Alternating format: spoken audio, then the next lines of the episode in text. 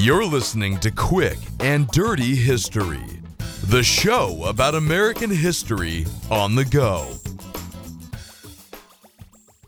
I'm sure you know that we have a Bill of Rights in America, and I'm sure you know that it's composed of amendments.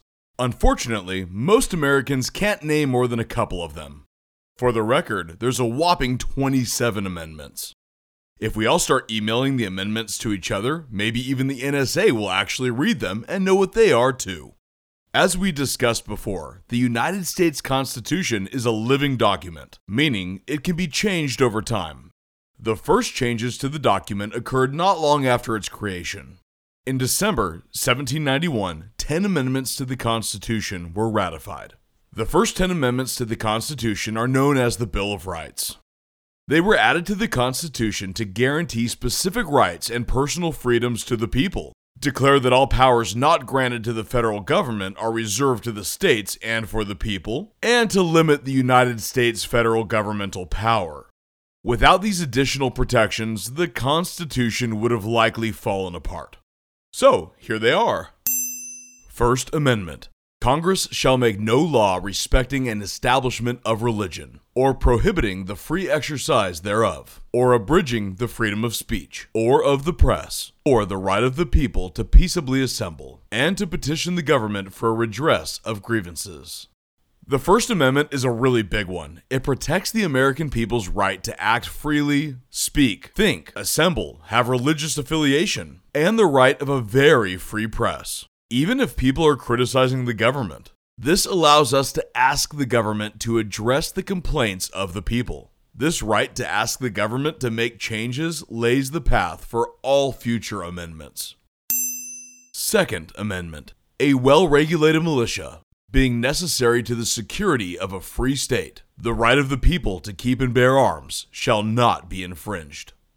Number two protects individuals' right to bear arms in order to provide for the lasting defense of the Republic, by state militias, that is. When this amendment was written, we had just fought a Revolutionary War in which the army was created out of everyday citizens. It made sense in the late 1700s to be able to form a militia. In modern times, with our standing army, whether or not it's necessary is a topic of hot debate. Third Amendment no soldier shall, in time of peace, be quartered in any house, without the consent of the owner, nor in time of war, but in a manner to be prescribed by law. The Third Amendment restricts soldiers from staying in private homes without the owner's consent. This was a big deal during the Revolution because British soldiers moved right in. Imagine if police officers or soldiers could just come into your house, sleep in your bed, watch your TV, and eat all of your delicious snacks. The Third Amendment is intended to protect your privacy and protect you from governmental interference.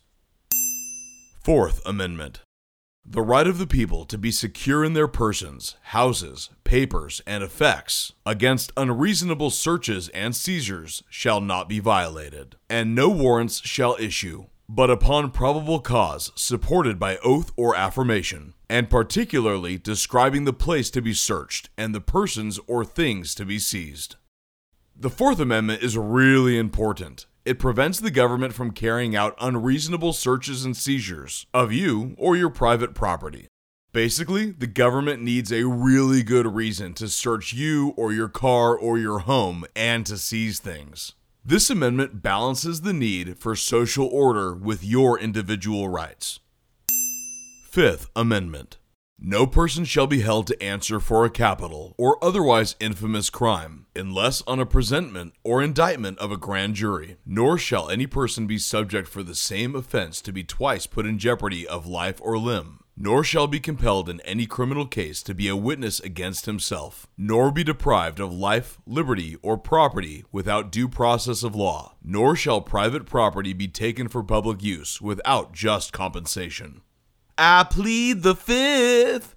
The Fifth Amendment is also really big for your protections and limiting government abuse. The Fifth Amendment guarantees your right to a grand jury in criminal cases, ensures that you cannot be tried twice for the same crime, states the government must pay you fair price if it takes your land for public use. And the really big part that we all know you can't testify against yourself. It's also the Due Process Amendment. This guarantees that a person cannot have their life, liberty, or property taken without due process of law. This guarantees all citizens of the United States equal and fair access to the legal system.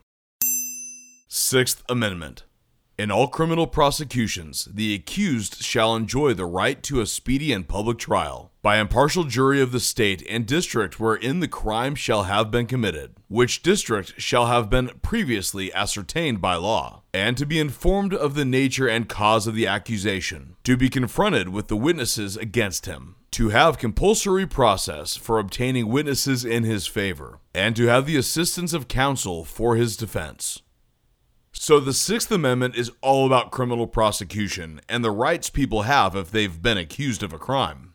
People have to be tried in a reasonable amount of time and can't be held in jail forever. The sixth outlines the legal processes that you're guaranteed to if charged with a criminal offense. Without it, you might not have a public defender, or ideally, an impartial jury of your peers. Seventh Amendment in suits at common law, where the value of the controversy shall exceed $20, the right of trial by jury shall be preserved, and no fact tried by a jury shall be otherwise re examined in any court of the United States than according to the rules of common law. The Seventh Amendment is all about civil cases and states that you have the right to a jury trial in a civil case. While no crime may have been committed, this covers lawsuits or damages or injunctions. These are public disputes, and you don't end up going to jail, but you'll probably have to pay a fine or some damages. Eighth Amendment Excessive bail shall not be required, nor excessive fines imposed, nor cruel and unusual punishments inflicted. The Eighth Amendment prevents the federal government from imposing cruel and unusual punishments upon you. It also prevents the government from imposing excessive fines or bail amounts. This one is so loaded because everybody's definition of what cruel and unusual is is all over the place. For instance, is the death penalty cruel and unusual? Nobody agrees. Ninth Amendment. The enumeration in the Constitution of certain rights shall not be construed to deny or disparage others retained by the people. The Ninth Amendment is awesome and it's one of the most important in your life, and you probably don't even know it exists. The Ninth Amendment is so big. It clarifies that there are tons of rights not specifically mentioned in the Constitution that you have. The Ninth Amendment is there to remind Americans that our rights as human beings go way beyond anything written down in the Constitution. Some things are bigger than government. Tenth Amendment The powers not delegated to the United States by the Constitution nor prohibited by it to the states, are reserved to the states respectively, or to the people. The 10th Amendment is also really important. It states that all the power not specifically given to the federal government or prohibited to the states belongs to you, the people, or the states themselves. If states think the federal government has gone too far, this is when they invoke the 10th Amendment. The federal government cannot force states to enforce federal laws. It's how power is balanced. So these are just 10 of the 27 amendments to the Constitution that have been created since our country's founding. The Bill of Rights exists to protect you as a human being and to ensure that everybody has rights regardless of beliefs, race, or any other factor. These amendments to the Constitution exist to protect us all from government overreach. Can you think of protections you might be missing? Can you think of something that's unfair that should change? The last amendment, the 27th, was proposed in 1789, but it wasn't passed until 1992. That's right, almost 200 years. There's no better proof that our Constitution and America is a work in progress. Some things just take time, but we'll get there. What do you think the 28th Amendment will be?